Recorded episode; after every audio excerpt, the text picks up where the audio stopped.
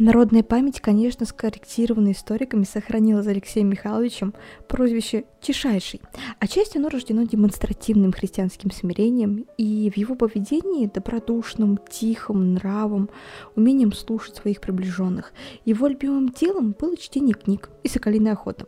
Он собственноручно написал первое в русской истории руководство для охотников, которое называлось «Книга глаголемения урядник», то есть новое уложение и устранение чина сокольничьего пути. Однако период царской тихости нередко сменялся вспышками убежденной твердости и решительности, а порой и гнева. Но главное, в его правлении появилось невиданное до того явление раскол – Появление старобрячества принесло в жизнь русских людей много проблем и горя. Итак, с вами исторический блог «Сквозь время». Итак, мы продолжаем наш большой цикл, который посвящен Романовым. И у нас, как вы поняли, на канале будет очень много циклов. И для вас я готовлю потрясающий большой цикл, который будет посвящен Франции, Германии, США, Испании, Италии. То есть вас ждет очень много выпусков по всемирной истории.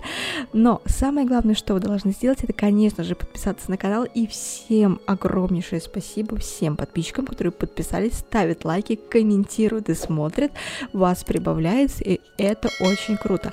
Далее, не забываем подписываться на мой телеграм-канал. Там много красивых фотографий, интересных современных факторов всех событий и много всяких других интересностей, которые вам понравятся. И главное, еще есть группа ВКонтакте. Ну а если вы хотите, чтобы ваш блогер касаемо пути в истории продвигался и черпал еще больше знаний, то вы можете оставлять свои донаты. Ссылочка ниже, потому что книг я покупаю большое количество, чтобы вам было интересно слушать и узнавать дальше истории. Итак, с вами сквозь время.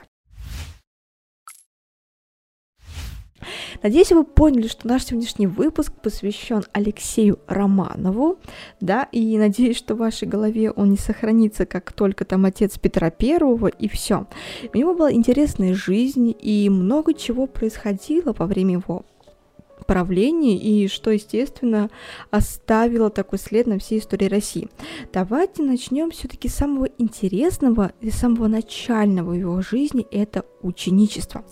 На фоне преобразований Петра I, про которого тоже будет выпуск, то есть великих реформ третьей четверти XIX века и потрясений новейшей эпохи далеко от нас, э, получается 17 столетие, то есть представляется таким чинным, мирным и обязательно таким, знаете, как застойным. Такой привет немножечко Брежневу. Временем как э, такая музейная экспозиция, можно так отметить, в тихом таком провинциальном городке. А, но это впечатление, опять же, повторюсь, обманчиво. И едва оправившись от смуты, державе Романовых пришлось вести тяжелейшие войны с Речью Посполитой, Швецией, Турцией, но по стране прокатились городские восстания, соляной и медный бунт. Э, в Москве выступления в Сальвичегорске, Устюге, Курске, э, Воронеже, Новгороде, Пскове и других городах.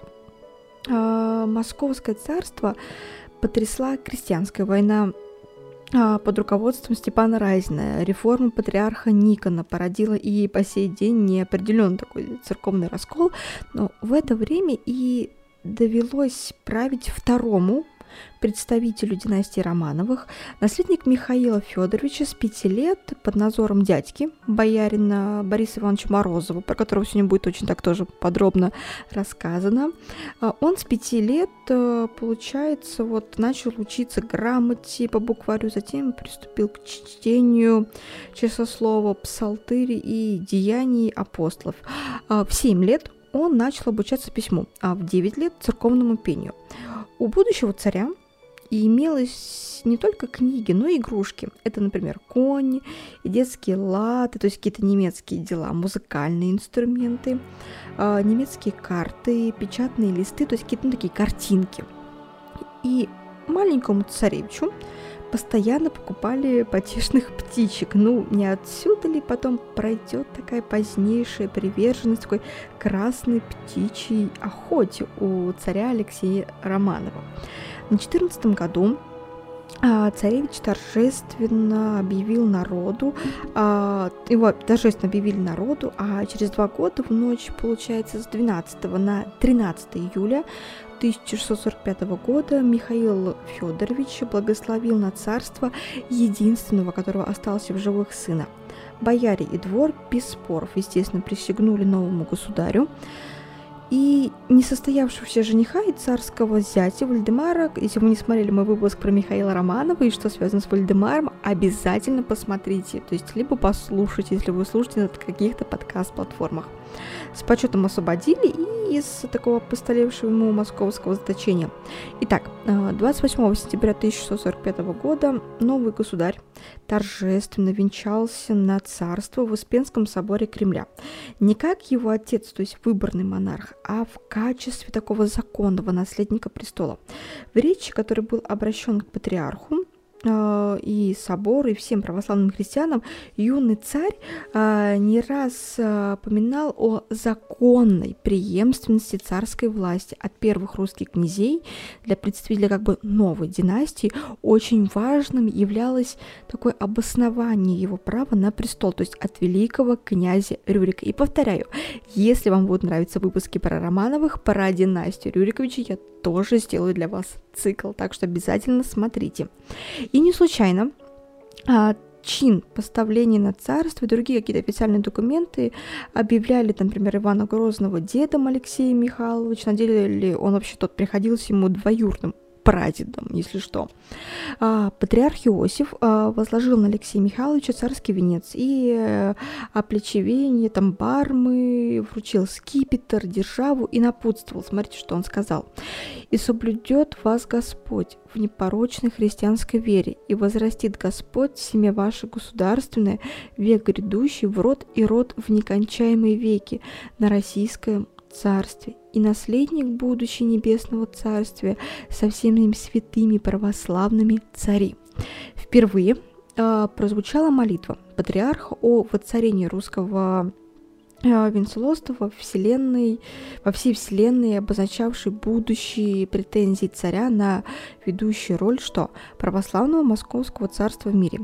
И при венчании на царство было совершено помазание, то есть на барде под бардаю и на вые. И после при потрясении смуты, получается, когда страна была наводнена бритыми поляками, и борода превратилась в символ истинного такого благочинствия. Здесь привет Петру Первому, который будет рубить бороду, но это немножечко потом. И торжеством, торжество не могло бы произвести глубокое впечатление на молодого государя уже с детства осознавшего свое предназначение – принять скипетр Великого Царства из рук отца. Он понимал, что отныне он вступил в очень особое царское служение, которое обещает не только могущество власти, но и многие скорби. И, скорее всего, он понимал и свою неготовность к этой миссии. Алексей стал царствовать, но не править. Много ли знал и умел 16-летний юноша, даже при том, что люди Средневековья взрослели раньше, чем наши современники. Конечно, он прошел положенный курс, наук, выучился читать, освоил литургические тексты ежедневных служб и церковные какие-то песнопения. Петь царь любил и даже сам сочинял церковные распевы. А вот писал он неряшливо, как мы сейчас говорим, как курица лапы, так ведь он не подьячий какой-то. И на троне оказался живой, подвижный юноша, любитель души там, спасительного чтения, вместе с тем такой заядлый охотник. Только управлять страной его никто не учил, и этим занялся его воспитатель, влиятельный боярин Борис Иванович Морозов, которому юный государь всецело доверял. Морозов отодвинул от трона других представителей знатей, черкасских, шереметьевых и даже царскую родню, и сам возглавил важнейшие учреждения, отвечавших за здоровье и безопасность царя. Это аптекарские и стрелецкие приказы, ну и финансы – молодого государя быстро и правильно женили. Афимия Всеволожская, выбранная была на смотринах самим Алексеем в 1647 году из 200 девиц от радости, ну или за слишком туго сплетенных волос, она упала в обморок и была обвинена, как называлось там раньше, в падучей болезни. И сослана вместе была потом с родителями в Сибирь и правила дворцового такого конкурса красоты, ну, скажем так, были очень жестоки. Царица же в январе следующего года стала избранной уже Морозовым Марией Милославской, и на сестре которой тогда же женился сам царский дядька, скажем.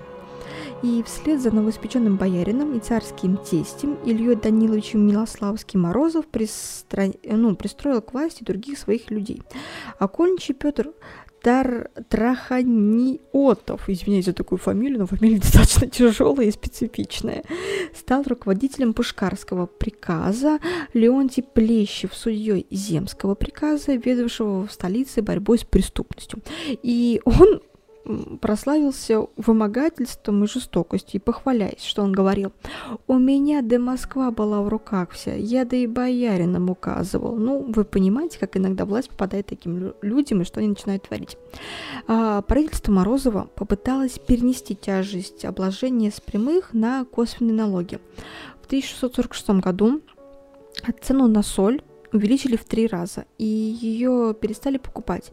Реформа полностью провалилась, и власти объявили о споре отмененных перед тем прямым, прямых налогов, чем вызвали массовое недовольство. И в июне 1648 года в Москве, вылившееся восстание, юный царь впервые он столкнулся лицом к лицу с народной толпой, которые требовали казни Морозова и других изменников. Вы смотрите, что было. Зачитаю вам небольшой отрывок из всего того, что происходило. Июнь. В четвертый день миром и всею землею опять же за их великую измену и за пожог возмутились и учили их. Изменников Бориса Морозова и Петра Траханиотова у государя-царя просить головою. А государь-царь той ночи июня против 4 числа послал Петра Трахиниотова в ссылку на Устюг железной воеводы. И видя государю-царю во всей земле великое смятение, а их изменничью в миру великую досаду, послал от своего царского лица окончего своего князя Семена Романовича Пожарского, а с ним 50 человек, московских стрельцов, велев того Петра Траханиотова на дороге сугнать и привести к себе государю к Москве. И окольничий князь Семен Романович Пожарский, сугнув его, Петра на дороге утроится в Сергиеве монастыре и привез его к Москве, свезя июня в пятый день. И государь э, велел его, Петра Траханиотова, за ту их измену и за московский пожог перед миром казнить на пожаре. А то в Борисова Морозова государь-царь у, у миру упросил, что его сослать с Москвы в Кириллов монастырь на Белое озеро, а за э, то его не коснить, что он государь-царь дядька, скормил его э, э, скормил его государя, а впредь ему Борису на Москве не бывать, и всему роду его Морозовым нигде не в приказах у государственных дел, ни на его воеводствах не бывать и владеть ничем не велел. А то миром и всею землей государю царь челом ударил и в том во всем договорился. А стрельцов и всяких служивых людей государь царь пожаловал, велел им свое государево пожалование давать денежные и хлебные вдвое. А которые погорели, и тем государь пожаловал на дворовое строение по своему государственному размастерью. А дядьку своего Бориса Морозова июля в двенадцатый день сослал в Кириллов монастырь, под начал. И самодержавцу Алексею Михайловичу пришлось уступить, выдать людей Морозова на казнь. Но он проявил характер, отмолив своего дядьку, то есть, как вы поняли уже из этого вот воспоминания от расправы, и отправил отсидеться в монастырь. А когда опасность миновала, он вернул его ко двору. И урок пошел на пользу, был созван Земский собор, и через несколько месяцев Россия получила соборное уложение, состоящее из 967 статей, которые объединены были в 25 глав, и уложение впервые выделило в особую главу вопрос уголовно-правовой защиты государя его чести, причем даже умысел на государево здоровье карался смертной казнью. То же наказание грозило и участникам любого выступления с копом и заговором против бояр. э, бояр, воевод каких там прекрасных людей, то есть всех представителей власти. Создание, согласно уложению монастырского приказа, означало наступление на права церкви. Его чиновники судили духовенство и подчиненных ему светских лиц, взыскивали подати из церковных вотчин. Итак, уложение стало ну, таким важнейшим этапом э, утверждения в стране крепостного права. Закон вводил бессрочный сыск беглых крестьян и их братьев, и детей, и племянников, и внучат с женами и с детьми во всех э, животных. А, вводился также штраф за укрывательство, то есть 10 рублей за каждого беглого. А, правда, крестьян еще не лишились там личных прав по уложению, ну, они могли владеть и распоряжаться имуществом, быть истцами и ответчиками в суде, наниматься на работу и другим лицам. Уложение устанавливало рубленовый штраф за бесчестие как черносошного, так и за боярского крестьянина. Хотя обидчики крестьян платили 50 раз меньше, чем э, там бояре, все же закон официально признавал честь крепостного. Но эти права подвергались все больше ограничениями, и по соборному уложению долги помещика могли быть взысканы с его крестьян. При царе Алексее сложилась государственная система сыска. Теперь помещик уже сам, уже не сам гонялся за людишками, а обращался к специалистам, которые во главе стрелецких отрядов разыскивали и возвращали беглых. Именно в это время дворяне начали свободно продавать и покупать крестьян. Но теперь обратимся к интересной такой теме священства и царства. Новым наперстником царя стал столь же властный и решительный, как Морозов, патриарх Никон. Если меня слушают школьники, я думаю, им это будет интересно. Ну, если никто сейчас сдает ЕГЭ, а потом, кто слушает и сдает ЕГЭ, полезные лекции, кстати. В миру его звали Никита Минов, э, годы жизни 1605 год, 1681. Он был выходцем из семьи мордовского крестьянина и обучался книжной премудрости в Макарьевом Желтоводском монастыре. В 20 лет он, получается, стал священником и в 30 постригся в монахи, в отличившемся строгом уставом Анзерском скиту на Белом море. Не поладив с его начальником, старцем Елеазаром, он уплыл из обители на лодке и едва не погиб. То есть буря выбросила его на берег Кийского острова в Онежской губе. Через несколько лет суровый отшельник стал игуменом небольшого Кожеорского монастыря – 1646 году он появился в Москве, произвел впечатление на юного царя и стал его э, и, и стал по его рекомендации настоятелем столичного Новоспасского монастыря. Там как раз находилась родовая усыпальница Романовых а затем новогорским митрополитом. Энергичный Никон своей стойкостью вовремя, то есть во время народного возмущения в Новгороде в 1650 году когда он силой пастырского, пасторского значит, слова смирял недовольных новгородцев, заслужил признательность государя.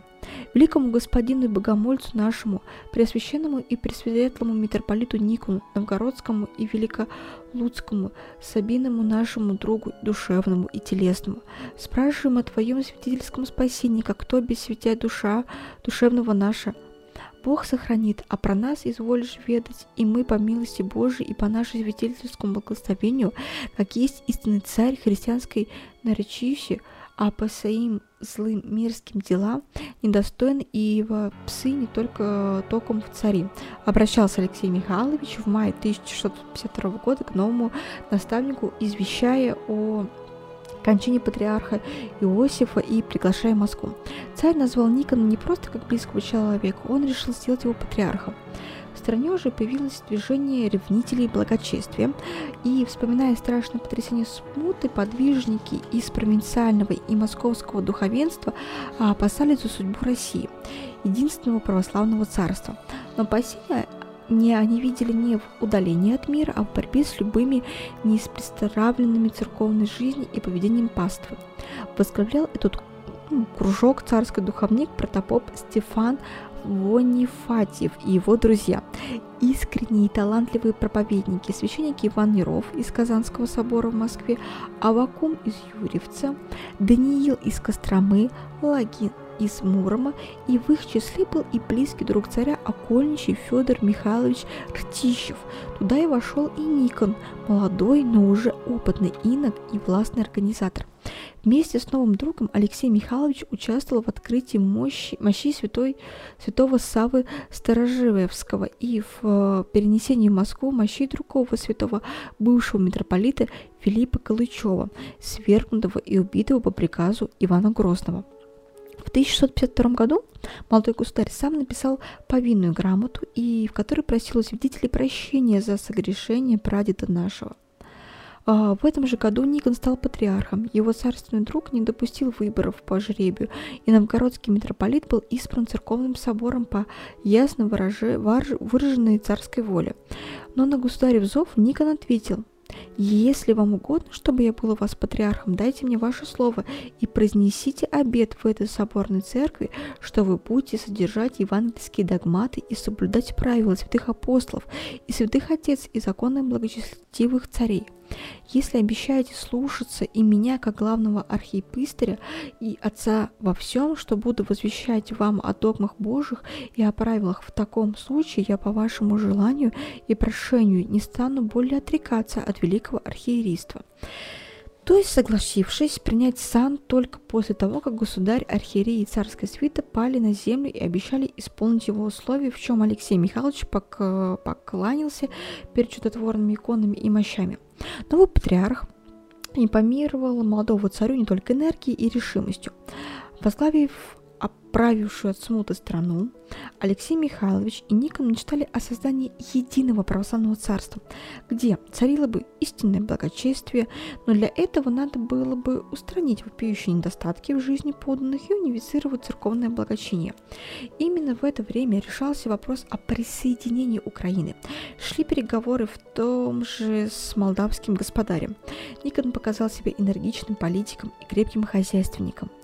А положение Сабиного друга молодого царя давало ему огромное влияние на государственные дела. С 1652 года его, как и Филарета, стали называть великим государем. С патриаршего благословения царь начал войну у Польши и отправился с победоносным походом на Смоленск. Никон же централизировал управление церковью, и при этом он стремился сохранить ее автономию. И в предисловии к изданному в 1655 году на служебнику он прославлял э, премудрицу двоицу, то есть великого государя царя Алексея Михайловича и великого государя святейшего Никона Патриарха, которые праведно переданы им награду украшают и суд праведный творят. Архип Быстров основал новые монастыри, самым знаменитым из которых стал Воскресенский Новоиерусалимский под Москвой. Русская Палестина, копирующая христианские сооружения Святой Земли.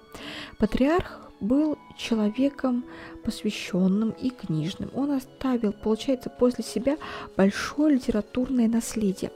А, Созванные по инициативе Никона церковные соборы 1640 1654, извиняюсь, 1655 и 1656 годы постановили устранить различия в благослужебных книгах и обрядах между русской и константинопольскими церквями а, в том числе заменить двуперстие на троеперстие при совершении крестного знамения и восьмиконечный крест на четырехконечный крест, и в текстах служб вместо Иисус стали писать Иисус, то есть две буковки И, и так далее. И церковные власти отлучили противников э, реформ от церкви и прокляли их как еретиков и непокоренных, хотя спор шел об обрядах, а не каких-то там догматах веры, что на самом деле немножечко, честно скажу, звучит бредово.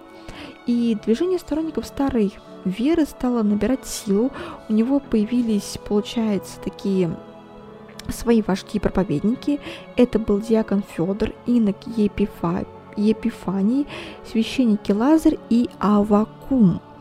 Они э, предвещали конец света в 1666 году и грядущее Царствие Небесное, где не будет различий между рабами и господарями господами.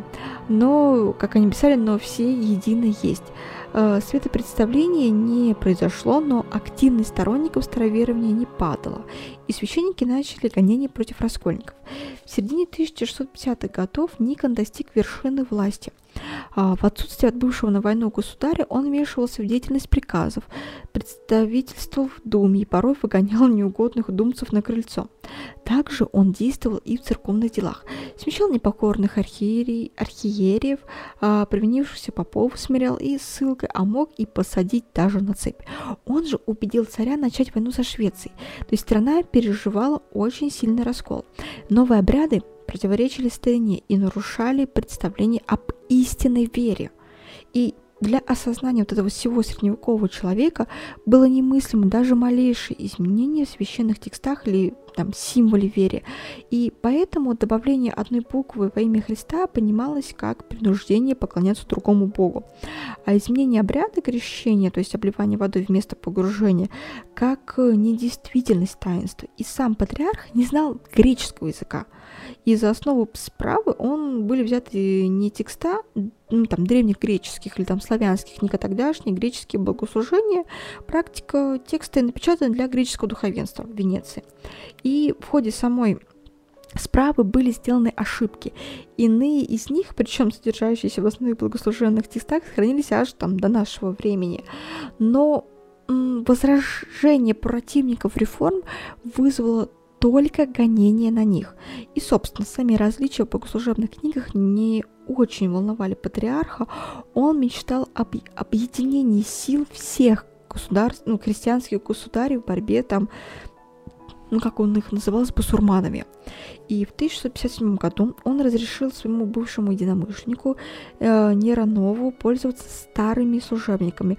Обои добры, все те равны, по коим хочешь, по тем и служи. Патриарх казался всесильным, но против него действовали как вчерашние сторонники, то есть ревнители благочестия, недовольные откровенным равнением Никона на греческое богослужение, так и отодвинутая им от власти московская знать. Да и возмужавший царь уже не хотел, как прежде, терпеть другого великого государя, и начались несогласия и столкновения. То есть властный патриарх трактовал э, некогда данную Алексеем клятву как свое право не только поучать царя в церковных делах, но и участвовать наравне с ними в мирских. А, со всех сторон Алексей Михайлович слышал упреки. «Да коли терпишь такого Божию врагу, смутил всю русскую землю и твою царскую честь, и поправил уже твоей власти и не слышать и на Москве, а от Никона всем страх, и его посланники пуще царских всем страшны». Итак, а, в 1658 году произошел разрыв.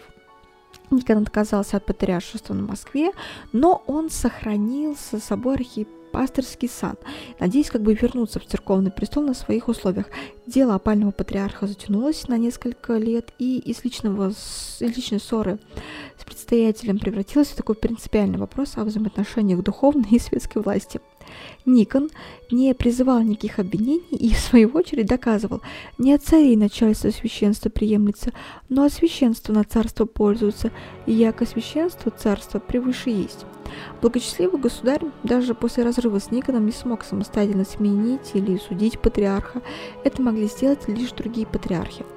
И только на церковном соборе 1666-1667 год с участием Александрийского и Антиохийского патриархов Ников, Никон был осужден и его лишили сана.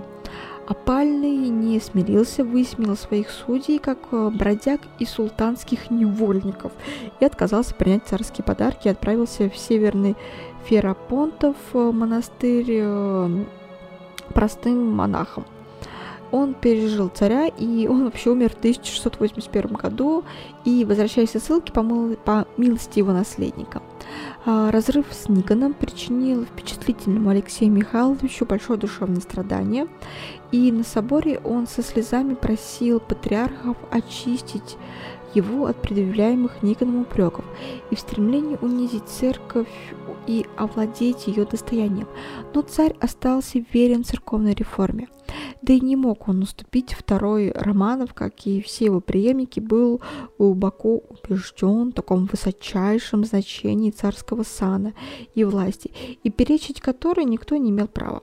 Добрый царь долго терпел боярыню Федосию Морозову, зная, что дома она молится по-старому, носит вселясницу, переписывается зачетным в, в Пустозерске Авакумом, а ее московские палаты являются пристанищем старобрядцев. Царь просил Морозову покориться, хотя бы для виду дай мне таковое приличие людей ради, не крестись тремя престы, но точью рукой показав. И бояриня приличие ради ходила к храму, то есть посещала Никомское богослужение, но после тайна пострига перестала бывать во дворце и не являлась на царскую свадьбу, и отказалась причащаться по служебнику, по которому государь-царь причащался и благоверные царицы, и царевичи, и царевны. Тогда ослушница была схвачена и заточена, а потом по царскому приказанию уморена голодом в земельной тюрьме а в Боровске в 1675 году. Э, другие покровители старообрядчества могли сохранить свое положение, поскольку открыто не высказывали непослушания и не могли посягли, и не посягали на царский авторитет. Однако многолетнее сопротивление иноков и работников Словецкого монастыря царским войскам и деятельности ярких лидеров раскола носили урон прежнему государству, демонстрируя неповиновение и царской и, церс, и церковной власти. И крайним проявлением протеста против инноваций Никона стало стали самосожжения. В том же году царь узнал, что под Арзамасом самосгорела деревня Каваксы. А розных помещиков, крестьян на двух авинах 73 человека. дел. Перейдем более к политике. Итак, Следующим мы хотели бы озаглавить тему «Всея великая и малая России самодержавец». Во время войны с Речью Посполитой Алексей Михайлович лично отправился в район боевых действий. И во главе победоносных войск в 1654 году въехал в освобожден от поляков Смоленск. А в следующем Вильна и поверженную столицу Литвы.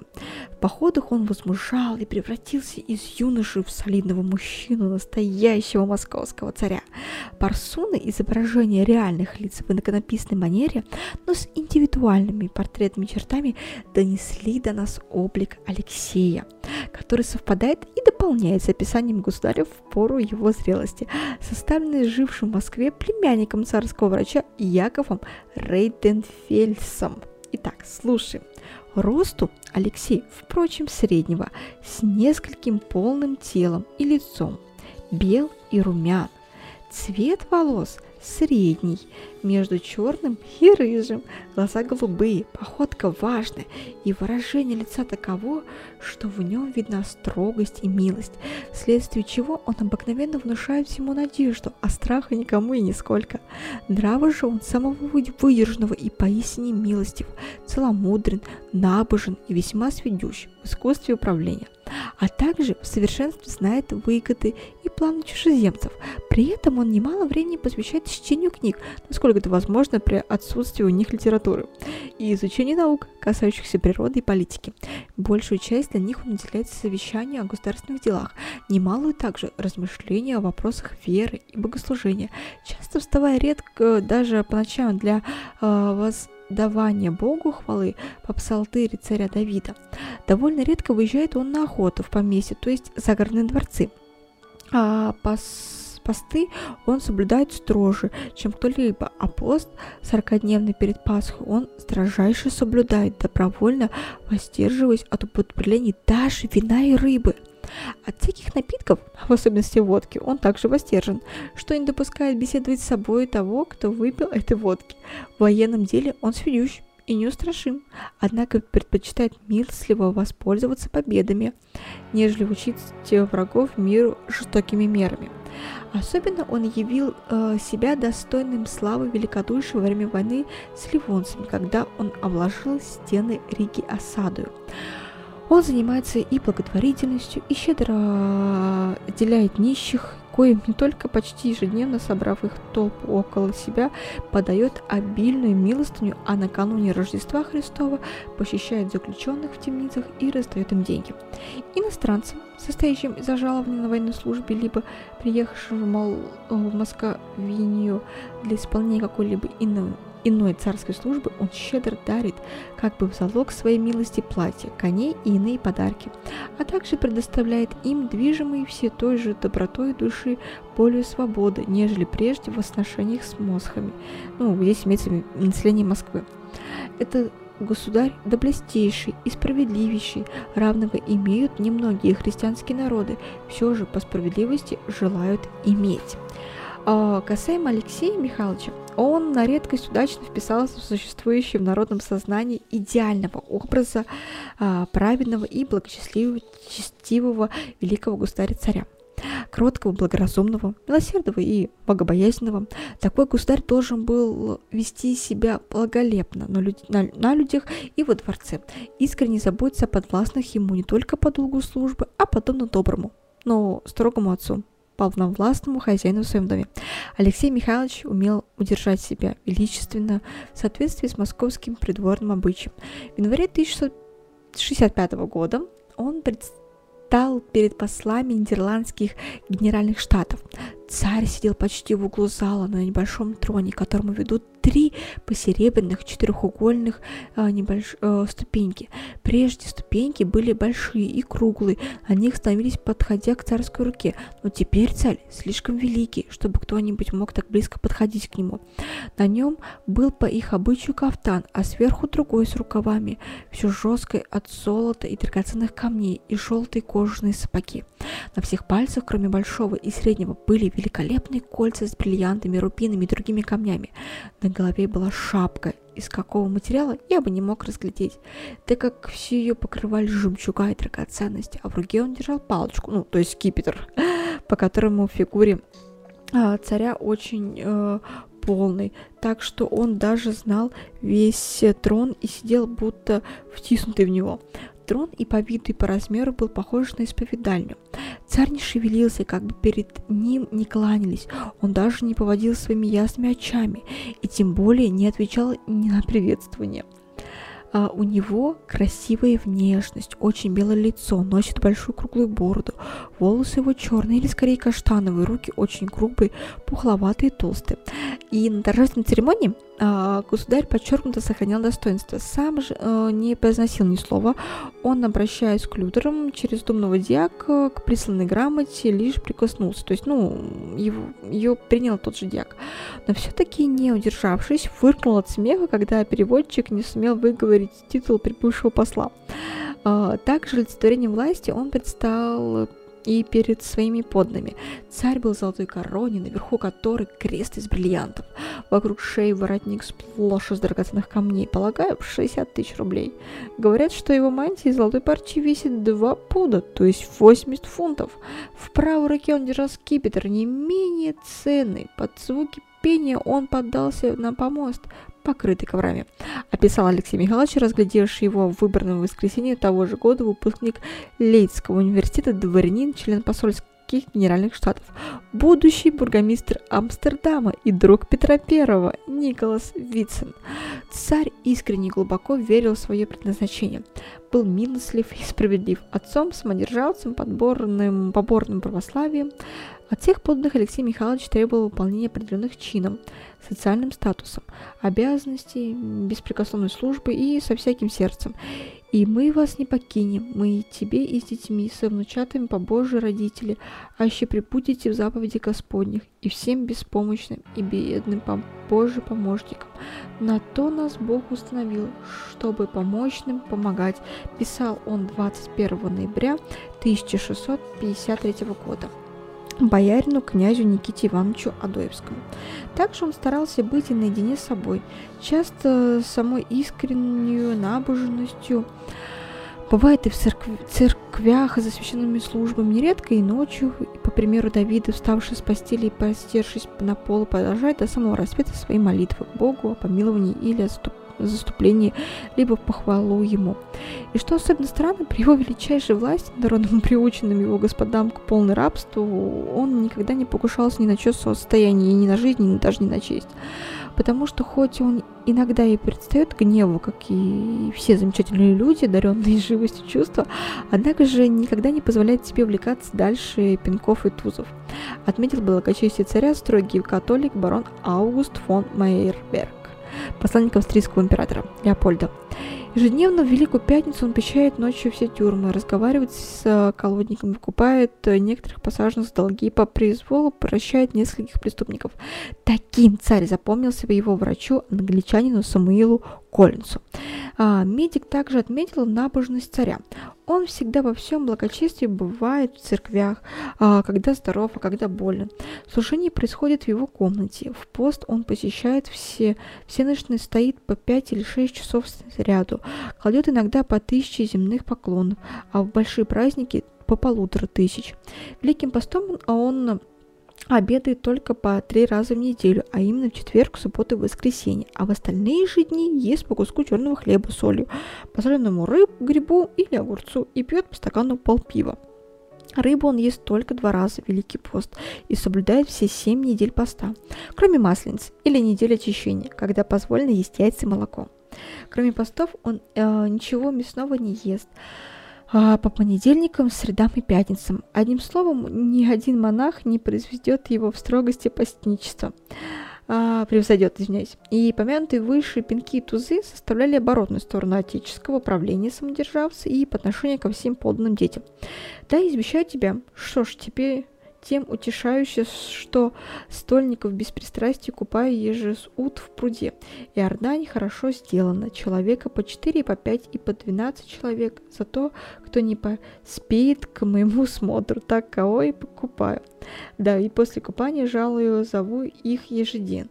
У меня эти купальщики едят вдоволь, а иные говорят, мы те нароком не поспеем, да так и так так да и нас выкупают, да и за стол посадят.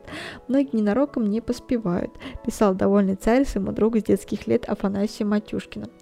За нарушение дисциплины надо было обязательно наказывать, вот и купались придворные в ледяной воде. А потом, как, и, как не помиловать, и они же приглашались к царскому столу. А, выходило и строго, и от души по-отечески, и без всякого там нудного формального разбирательства. Но тот же Алексей Михайлович лично возглавлял государственную машину и стал первым, ну, можно сказать, самодержавным бюрократом, вот так его назовем, в нашей истории. И государи там 16 века бумаг в руки вообще не брали, считалось невместным для их сана. А царь Алексей постоянно работал с документами в кабинете за столом, читал доклады послов и воевод, и он не ленился проверять ведомстве дворцового хозяйства, вел учет собственных расходов – потом, о, получается, например, к 1648 году, 1 числа э, ноября в понедельник дано э, 200 человекам 20 рублев по гривне человеку. Он первым стал подписывать бумаги, сам правила писал грамоты и писал себе письмо все многогрешный царь Алексей рукой своею. Из-под его пера выходили десятки писем и сотни резолюций с похвалой или осудом. Так пишут дураки, а не воеводы, бросил царь э, в адрес нерадивого администратора, приславшего невнятный доклад. Он умел э, быть и строгим, и как тебе против всего нашего великого государя указу ратные люди соберутся, и ты потому не чинил над мятежниками рододельный промысел, и был на Словецком острове беззаступно, чтобы их мятеж искренне вскоре. И будучи учнешь над мятежниками чинить не родителей промысл, и тебе за чтобы от нас великого государя смертной казни без всякой пощади требовал он от воеводы Ивана Мещеринова э, подать сопротивление словецким монахам, не желавших принимать реформы Никона. А, дела отнимали все больше времени, и у царя вошло в привычку решать их прямо во время церковной службы. А, приходилось работать и за полночь, и царь по ночам осматривает протоколы своих дьяков, он проверяет, какие решения состоялись и на какие челобитные не надо ответа, свидетельствует современник. Алексей Михайлович лично участвовал в трех военных походах 1640 1654-1656 годов, но полководческого таланта не проявлял, он занимался прежде всего организацией армии и ее снабжением. снабжением. И чтобы контролировать свой аппарат, царь основал счетный приказ для финансовых проверок и собственную канцелярию, приказ тайных дел, и сотрудники которого отправлялись за границу в составе посольств и в действующую армию. И те подничьи над э, послы и над воеводами подсматривают и царю, и приехав сказывают. При отсутствии развитого бюрократического аппарата Алексей Михайлович не смог обойтись без знати и думных людей, а обладавших огромным опытом управления, передаваемым по наследству. Существовала традиция одобрения патриархом важнейших государственных решений. Существовала официальная формулировка. По благоденствию святейшего патриарха царя и указа и бояре приговорили. Но круг этих людей постепенно менялся. Это были представители старых служилых фамилий, но теперь уже не только из числа великих родов. Московские государи женились не на иностранных принцессах, а на девушках из семей своих подданных, возвышая тем самым то один, то другой дворянский род – Стрешних, Милославских, Нарышников Щекиных. И другой путь вверх, верхи пролегал через близость к особе царя, службу в государственной комнате, от дежурства у двери в царский покой, исполняя должности ухапнического, чьи обязанности было поддерживать государя во время движения саней, до выноса царского ночного горшка. Со, со временем люди, эти люди стали занимать места в Боярской думе, становились ближними людьми. Они возглавляли важнейшие приказы, занимали подаваемые во время царских выходов челобитные, и государь мог принять в ворох просьбу, но не разбросать все или вообще положить на окно, что означало отказ от рассмотрения по существу. Здесь началось влияние ближних людей, которые могли обратить э, монаршее внимание на конкретную челобитную, рассмотреть ее самим или доложить государю о деле в нужном свете. С другой стороны, комнатная служба делала их более зависимыми от царских милостыней. Вспомни, окаянный, с кем вызван, от кого пожалован, от кого пожалован, на кого надеешься, где деться, куда бежать, кого не слушаться, перед кем лукавишься, самого Христа явно полагаешь и дело не теряешь, выговаривал Алексей Михайлович боярину Рамадановскому. А, в XVII веке в число бояр постепенно проникали представители нерадовитого дворянства, которые выдвигались благодаря службе и такой царской милости. Так при Алексее э, боярами стали Афанасий Лаврентьевич Орден Нащекин и Артамон Сергеевич Матвеев – Первый родился в семье псковского дворянина, был в полковой службе, участвовал в русско-польской 1654-1667 года и русско-шведской 1656-1658 года войнах. А, в 1656 году подписал договор о дружбе и союзе с Курляндией. В 1658 году вел со шведами переговоры, завершившиеся подписанием перемирия. В 1667 году он заключил Андросовское, Андрусовское перемирие с поляками, стал боярином и главой посольского приказа. В 1671 году дипломат вышел в отставку и постригся в Крыпецком монастыре в Пскове. Орден Ощекина являлся убежденным сторонником союза с Польшей для борьбы со шведами за выход к Балтийскому морю и отражение турецкой агрессии. Второй выдвиженец сын Дьяка воспитывался вместе с будущим царем. Он стал стрелецким головой, воевал и ездил послом к украинскому гетману Богдану Хмельницкому, принимал участие в подавлении медного бунта, и в 1671 году он сменил ордена Нащекина на посту главы посольского приказа и ряд других учреждений. И после царской женитьбы на него на его дальней родственнице, воспитаннице Натальи Нарышкиной, Матвей стал доверенным лицом государя и наиболее влиятельной фигурой при дворе. Он собрал обширную библиотеку, первым в России организовал частный театр, но после смерти царя Артамон Сергеевич попал в опалу, был лишен чинов и земель. А, в XVII веке медленно, но верно укреплялись опоры царской власти, бюрократии и новой армии. При Алексее Михайловиче на русской службе находилось 300-500 иноземцев, которые проживали в немецкой слободе. Привет, опять же, Петр I. А рядовых в новых солдатских, драгунских и риторских полки сначала брали из добровольцев без поместных дворян, казаков и вольных людей, а с 1658 года стали проводить наборы до точных людей по одному человеку со 150 или 20 крепостных дворов пожизненную солдатскую службу. А, оружие – это гладкоствольные мушкеты и карабины в этих полках, в отличие от стрелецких частей, выдавалось государством. Полки делились на роты, появились офицерские, это прапорщик, поручик, капитан, полковник и какие-то генеральские чины служивых в соответствии с переведенным на русский язык европейскими уставами, учением и хитростью ратного строения пехотных людей, 1647 год. Обучали строю, и стрельбе. К 1680 году полки нового строя насчитывали уже 80 тысяч человек, составляли половину русской армии. В середине столетия одновременно действовали уже около 40 приказов. К 1690 году 50. За вторую половину века количество дьяков и подьячих выросло более чем в 5 раз, с 80-45 до 4646 человек.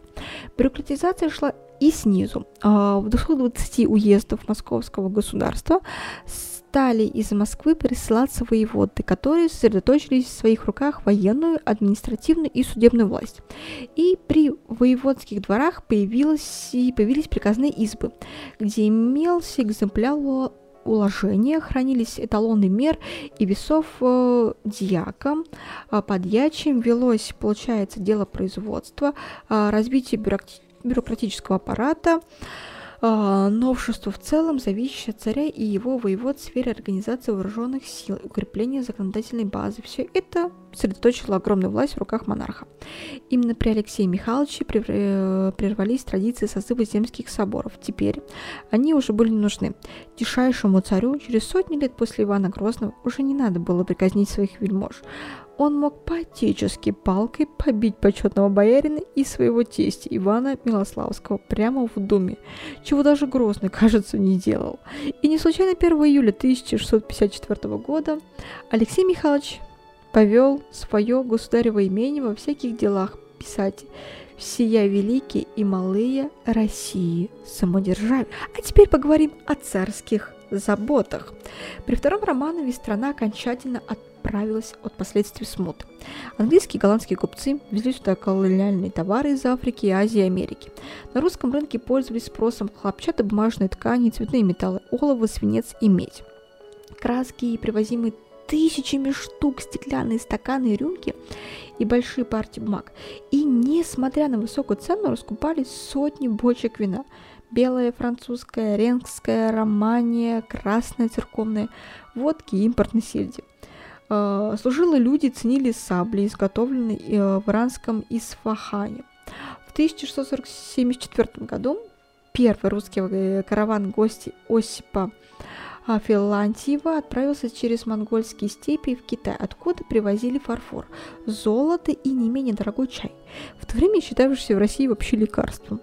И за русский рынок боролись англичане и голландцы, вместе составлявшие половину известных нам 1300 э, купцов-иноземцев, когда, которые тогда торговали в Москве.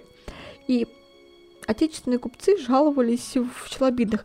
Тех немец на Руси умножилось, от них стала скудность великая, что торги у нас всякие отняли. И в 1649 году а, была отменена привилегия беспошлиной торговли английских купцов и по тем предлогам, что англичане короля Карлуса до смерти убили. А, новоторговый устав 1667 года затруднил иностранцам розничную торговлю. При провозе товаров из Архангельска в Москву и другие города а, платили проезжие пошлины, пошлины в 3-4 раза больше, чем русские купцы. В 1654 году из Москвы на Новую Землю в поисках серебряной руды была послана первая геолого-разведочная экспедиция – и в 1667 году на Волге наземными мастерами была построена, были построены первые европейские корабли русского флота. И в 1665 году началось регулярное почтовое обращение с Вильно и Ригой. Казак Семен Дежнев и купец Федор э, Алексеев в 1648 году впервые достигли северно-восточной оконечности Азии и прошли теперешним Беринговым проливом были составлены первые карты Сибири. На, нее, на ее просторах начали проведывать месторождения руд, цветных и драгоценных металлов. Однако более всего русских купцов и правительства интересовала пушнина. И в середине века из Сибири привозили до 150 тысяч соболиных шкур. Вы только представьте себе вот эту огромнейшую цифру а, в год привозили, естественно. И Московский печатный двор ежегодно выпускал книги общим тиражом до 5 15 тысяч экземпляров, и половина его продукции составляли издания светские, и в том числе учебники. А, появились печатные буквари со ну, они стоили примерно копейку. И в 1651 году все 2400 экземпляров были проданы за один день. Наиболее популярным среди учебников был букварь Кориона Истомина, азбука Василия Бурцева, славянская грамматика Милетия Смотрицкого. Однако эти достижения не означали, что Алексею Михайловичу все прям получалось сто процентов. А, весной 1650 года а, вспыхнули восстания в Новгороде и Пскове. Их поводом стали закупы хлеба э, шведскими агентами, но гнев горожан и примкнувших к ним стрельцов был направлен прежде всего против произвола администрации и богатейших новгородских гостей. И по инициативе Никона началась первая в нашей истории кампания по борьбе с пьянством. Ну, привет Горбачеву, да. Я думаю, кстати, вам тоже будет интересный цикл про СССР. Если да, то, кстати, пишите, да. Хотелось бы вам цикл про СССР и кто там правил, скажем так. Интересно, кстати, хотели бы вы это послушать. Итак, а, продолжаем. И касаемо вот этого. И во все концы московского государства в 1652 году полетели грамоты. Они требовали окончательного, получается, ограничить часы работы кабаков и продавать не больше одной указной чарки, то есть объем в три прежние чарки в руки.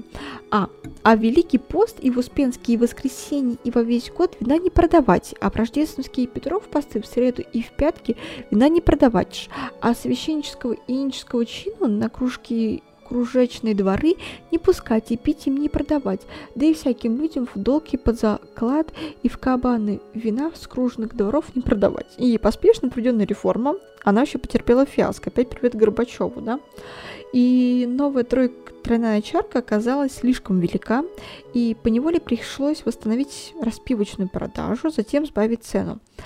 Сокращение кабацкой торговли вызвали протесты. Доходило до того, что толпа штурмовала, брала кружечные дворы и начинала питье кабацкой лить и, получается, и целовальников, и волочь из изб, бить колями и дубинами до смерти. И, наконец, продавцы стали вообще возражать э, против ограничений продажи. Э, лучше петушка. Э, бывали по вечерам, по праздникам, а в будние дни государь на кружечном дворе человека, не увидевшись, днюет и ночует на поле работы.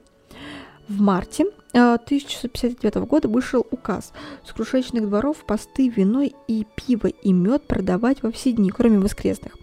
Но и это запрещение перестали соблюдать в условиях острого финансового кризиса, и крах кабацкой реформы был вскоре ускорен чем? Инфляцией. И денежная реформа 1654 года ввела в оборот серебряные рубли и полтинники и медные копейки они были приравнены, ну, приравнены, извиняюсь, к серебряным. Поначалу старые новые деньги ходили типа наравне, и, но начавшаяся война с Речью Посполитой 1654-1667 года заставили выпускать все больше каких денег? Правильно, монетных. И за несколько лет их чеканили на 15-20 миллионов рублей. Вскоре за рубль серебром давали от 9 рублей медью, и крестьяне прекратили подвоз продуктов, и цены на хлеб на рынках взлетели в 10-40 раз. И правительство выдавало жалование медью, но при этом требовало платить налоги и пошлины. Чем догадаемся? Правильно, серебром. Сбор с горожан чрезвычайного налога пятой деньги стал последней каплей и переполнившей чашу народного терпения. 25 июля 1662 года в Москве неизвестные расклеили письма, обвинившие царского тестя боярине, боярине Илью Мюгославского и его родственников и крупнейшего гостя купца Василия Шорина в измене, подделки денег. Несколько тысяч москвичей двинулись в Коломенское, летнюю резиденцию царя Алексея Михайловича и потребовали следующее – выдачи чего, конечно же, изменщиков – застигнутый врасполох, государь вышел к народу и обещал, что в этом деле учинит сыск и указ. И люди говорили царю, держали его за платье и пуговицу, чему тебе верить? И царь обещался им Богом и дал им на своем слове руку. И один человек из тех людей с царем бы бил по руке. Каково было самодержавному государю терпеть такое от своих холопий? Алексею Михайловичу все же удалось уговорить возмущенных людей, и они двинулись было обратно. Но вскоре явилась новая толпа и потребовала, будет он добр им тех бояр, не отдаст, и они у него учинут и мать сами. Однако э, подоспели три стрелецких полка, и у стен дворца началась прям бойня. Погибли, утонули в Москве реке около ну, 900, извиняюсь, человек, и еще 12 мутовщиков после следствия были казнены, а 40 семей отправились в Сибирь, но медные деньги были отменены. Тишайший царь превратился из богомольца такого прям воина. И летом 1655 года из знатной русские войсками столицы Литвы Алексей Михайлович отправил письмо, домой письмо. Надеясь на отца нашего Никона, пойдем к Варшаве, то есть в Варшаве. А патриарх благословил государя именоваться великим князем Литовским. И окрыленный успехом царь, не завершив победоносную войну, начал вторую со Швецией, это 1656-1658 год. В ходе которой русские войска безуспешно пытались владеть Ригой, важнейшим портом в Балтике, но Военное счастье оказалось переменчивым, и царская армия не смогла взять Ригу. И Речь Посполитая сумела собрать силы и перейти на наступление. И на Украине после смерти Гетмана Богдана Хмельницкого э, началась борьба сторонников и противников Москвы. И в битвах при Полонке и Чуднове 1660 год э, сторонников и противников Мос... э, русские войска потерпели поражение. Там полегли лучшие силы по местной коннице, глава главнокомандующий Шереметьев оказался вообще в татарском плену. И вслед за тем московская армия оставила почти всю Белоруссию, и местная шляхта и мещане не горели вообще желанием быть подданными русского царя. Различия между московскими и литовскими порядниками были уж слишком велико.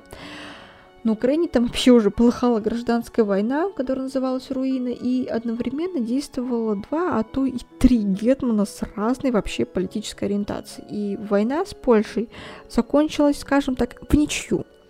Андрусовское перемирие 1667 года разделило Украину по Днепру на польскую и российскую – а с Никоном Алексей Михайлович справился, но починить церковь в то время еще не удалось. И более того, царь пошел на уступки. Он освободил духовенство от светского суда. Взамен оно внесло свой вклад в сакрализацию царской власти Алексея Михайловича в церковных службах при жизни называли святым и поминали вместе со всеми, со всем его родом. А роду же роду же не очень везло, и к 1670 году скончались трое царских сыновей, в том числе уже объявленный наследником Алексеем Алексеем Алексеевичем. Двое оставшихся, это был Федор и Иван, они были вообще очень слабого здоровья. То есть здесь, там звучали отголоски чего опять? Привет, смута. И появились самозванцы, возмутители, которые объявляли Велись Алексея Михайловича происходящим от прямого царского корения. Непочтительные подданные в подпитии могли, как смоленский мещанин Мишка Шершов, заявить «Есть и два на великого государя виселица». В Молдавии вообще объявился новый сын умершего бездетного Василия Шуйского. На самом деле был московский подьячий Тимофей Акинтион. Ак- Акинтион нов. Вот.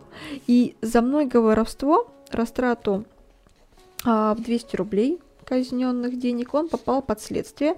Стоял он на правеже на Москве и били его палку и ногами, и он того в правеже не стерпя сжег дом свой и жену свою и сбежал. Оскорбленный подьячий, по словам приятеля, назывался государевым сыном Шуйским, потому что он дочетные книги читал и астромейского учения держался, да и те прелести, на кого дело его и привело. Из Молдавии он перебрался в Турцию и принял вообще ислам, затем попал в Рим, стал католиком, но нигде он вообще не нашел поддержки. Аканди, Акиндинов, ужасная фамилия, честно, даже для меня, он отбыл Швецию, там стал лютеранином и колесил вообще по Европе. Ну, то есть, понимаете, как сколько человек там сменил себе вер. И пока в 1653 году а, власти Гольштине не выдали его России после допросов, а, мнимый сын неудачного царя Василия был четвертован, и были самозванцы другого типа. Можно сказать, что выходцы из народа а, их поведение отражало особое представление крестьян о роли и значении царской власти. Когда реальная, получается, политика расходилась с этими представлениями, то воспринимались как искаженные царской воли злыми боярами. Тогда и возникла тень истинного государя.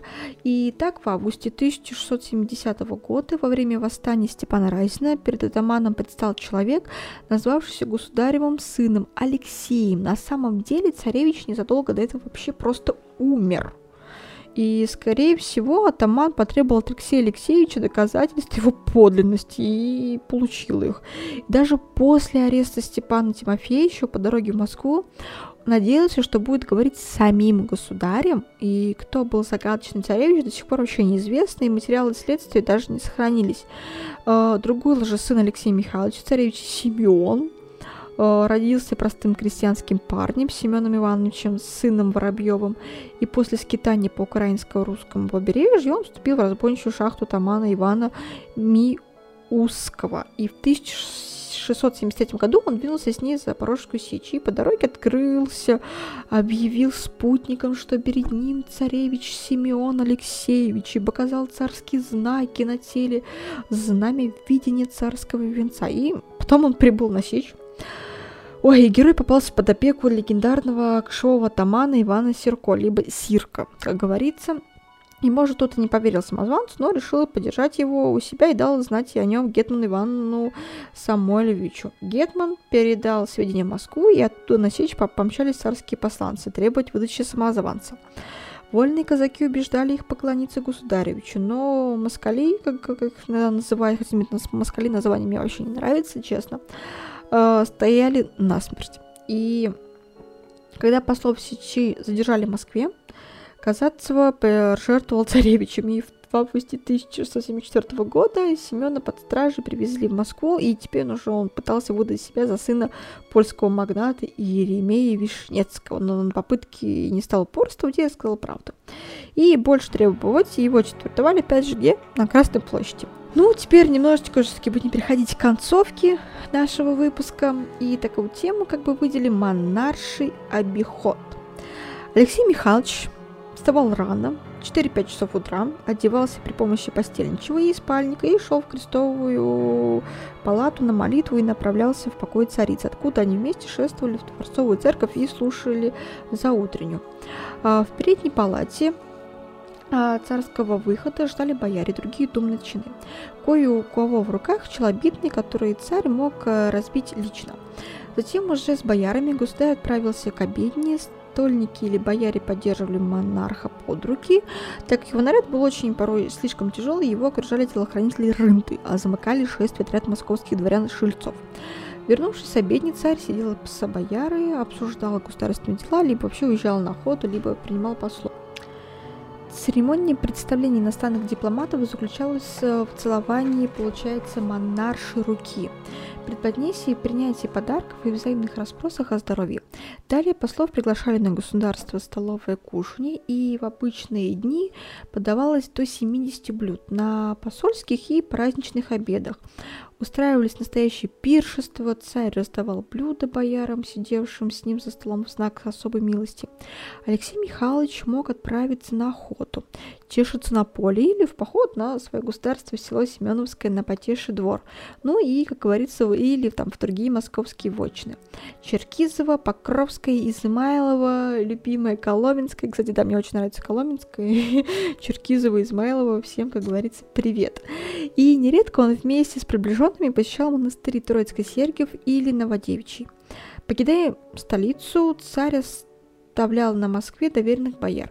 Если он никуда не ездил, то время после столового кушания посвящал семье. После скромного ужина государь опять молился в крестовой палате, прежде чем отправиться спать. В современники отмечали мягкий характер царя и его склонность к созерцательности, но вспыльчивости, и в гневе он мог дать волю рукам. Он любил представлять гостеприимным гостям, хозяинам представляться, извиняюсь, гостеприимным хозяином и бывал порой даже чересчур щедр. Так, в 1674 году царь жаловал духовника и бояр дьяков думных и напоил их всех пьяными. Царь бывал, был примерным семенином, отцом 16 детей от двух браков. Первая жена, итак, готовы слушать цифры, Марина Ильинична Милославская родила ему Дмитрия, Евдокию, Марфу, Алексея, Анну, Софью, Екатерину, Марию, Федора, Феодосию, Симеона, Ивана, э, Евдокию. А второй браке с Натальей Кирилловной Нарышкиной родились Петр, привет, Петр Первый, это 1672-1725, Наталья и Федор. Правда, вдова стольника Ирина Мусина Пушкина тоже не была обойдена высочайшим вниманием. Ее сына Ивана Петра I впоследствии назвали по-немецки Брюдер, то есть брат. Сам Иван Алексеевич Мусин-Пушкин в завещании 1717 года просил детей поминать отца моего Алексея Богдановича и мать мою Ирину Михайловну. Но мог ли сенатор, тайник, советник граф Российской империи публично признать своим действительным и незаконным родителем отца своего государя?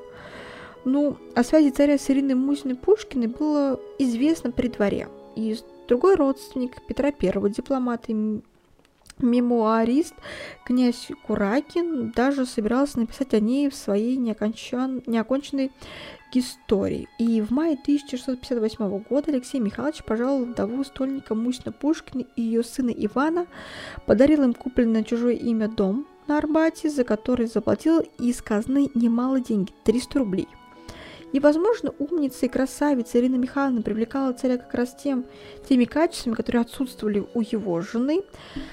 Марии Ильиничне блистать умом было недосуг. Она была занята исполнением государственных миссий, каждые полторы-два года рожала, ее роли и влияние на мужа никак не отражены в источниках, но царская милость могла смениться грозой. В последний год жизни Алексея Михайловича Ирина была удалена двора, в ее село Годичи Ростовского уезда отправились два для великого государя тайного дела и для сыска бояре Яков Адоевский и Артамон Матвеев и думный дьяк Ларион Иванов. А, расспросить Алексеевскую жену Мусина Пушкина Арину и велено пытать ее и накрепко. Сын же ее на время пропал безвестно, и, возможно, Ирина позволила себе непристойные речи, затрагивавшие честь царя и его молодой второй жены Натальи Кирилловны. Но после смерти царя Алексея Ивана Мусин Пушкин был пожалован в Стокольники, занял достойное место при дворе, а и отдохнуть от забот и неприятностей Алексей Михайлович стремился в Измайлове. Это такой образцовой ферме, и там находились находился его зверинец и стокольный завод. Там он и разводил виноград, дыни, даже выращивал тутовые деревья, желая производить собственный шелк. Кроме того, в его дворцовом хозяйстве имелись четыре винокурных завода, две стеклодувные мануфактуры, высмаливали и подмосковной Черноголовской волости. Там производилась неплохая посуда, которую государь порой предпоносил в подарок гостям. И Софьяновый двор. Он страстно любил охотиться и по молодости ходил на медведя. В зрелом возрасте предпочитал красную потеху, соколиную охоту. Так безмерно, каково хорошо полетел, так погнал да садил в одном конце два гнезда шелховисти, утя как мякнет по шее, так она десятью перекинулась. Не мог государь удержаться, чтоб не сообщить об очередной охотчей удаче. Любимому зятю он посвящал почувственные строки. И зело потехи, сия поливая, утешает сердца печальные, избавляет и веселяя радостными, и всесилец охотник всей птичья добыча. Будучи охочи, забавляйтесь, утешайтесь и добро и потехую. Взяла потешно и угодно и весело, да не одолеют вас кручины и печали всякие. Гласит написанная царем инструкция «Урядник закончил пути». Но сам же он, добавлял, напоминая служебные долги, правда же и суда, и милостывания, любви и радного строя, и николи же не позабавляйте делу и время, и потехи час. По натуре консерватор Алексей Михайлович все же вводил некоторые новшества, к примеру, первые театральные комедийные действия. Наслышавшись от многих послов, что перед европейскими государями часто даются театральные представления с хормейными развлечениями ради, пред... ради э, предпровождения времени и рассеяния скуки, рассказывал уже упомянутый Рейтенфельс. Он как-то неожиданно приказал представить ему образчик всего в виде какой-нибудь французской пляски. Сперва, правда, царь не хотел был разрешить музыку, как нечто совершенно новое, и некоторым образом языческое, но когда а, ему поставили на вид, что без, музыкаль... без музыки нельзя устроить хора, э, как танцовщикам нельзя плясать без ног, то он несколько неохотно предоставил все на усмотрение самих актеров.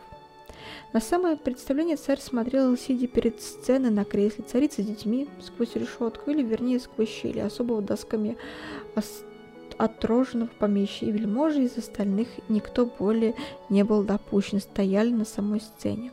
Надо полагать, что Алексею Михайловичу понравилось представление, и особенно хор, славившийся могущественного царя, э, государя, извиняюсь, великого правды, твое царство, управляемое твоею мудростью, но еще больше слава доблестях твоих высоких, произносящие тебя. Твоя мудрость и геройская мощь могут даровать нам после долгой мрачной войны златные мирные времена.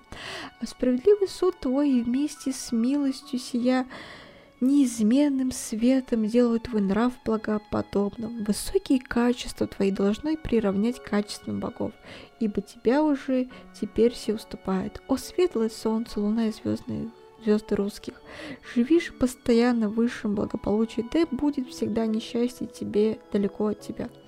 Этим благопожеланием не суждено было исполниться.